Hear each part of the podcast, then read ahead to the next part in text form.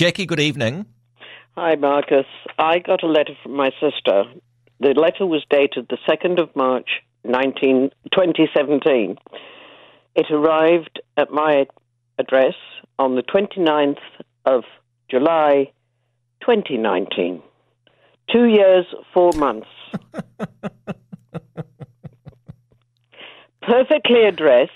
Envelope is in immaculate condition. Everything all right. But two years, four months to get from UK to here? Because you think if you were running a post office, you'd check every nook and cranny to make sure no st- uh, letters had fallen behind machines or st- where do they go? I don't know. I uh, honestly don't know because, as I say, the the envelope is perfect. Is you know, there's absolutely nothing wrong with it. No creases, no nothing on it. I just couldn't believe it. was it still? Was it a letter that you knew? Was it still relevant? The letter? Uh, well, yes, but um, I mean, my, I talked to my sister, and she said, "Oh, did you get my letter?" This is, as I say, two years ago, and I said, "No, no letter."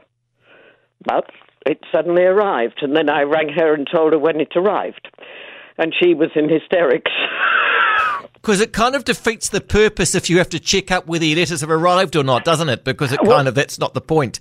No, this is right. And I mean, my sister's 83 years old. And just imagine what how I would feel if I got a letter from her and but she died. Yeah. That's the part that, you know, you think about.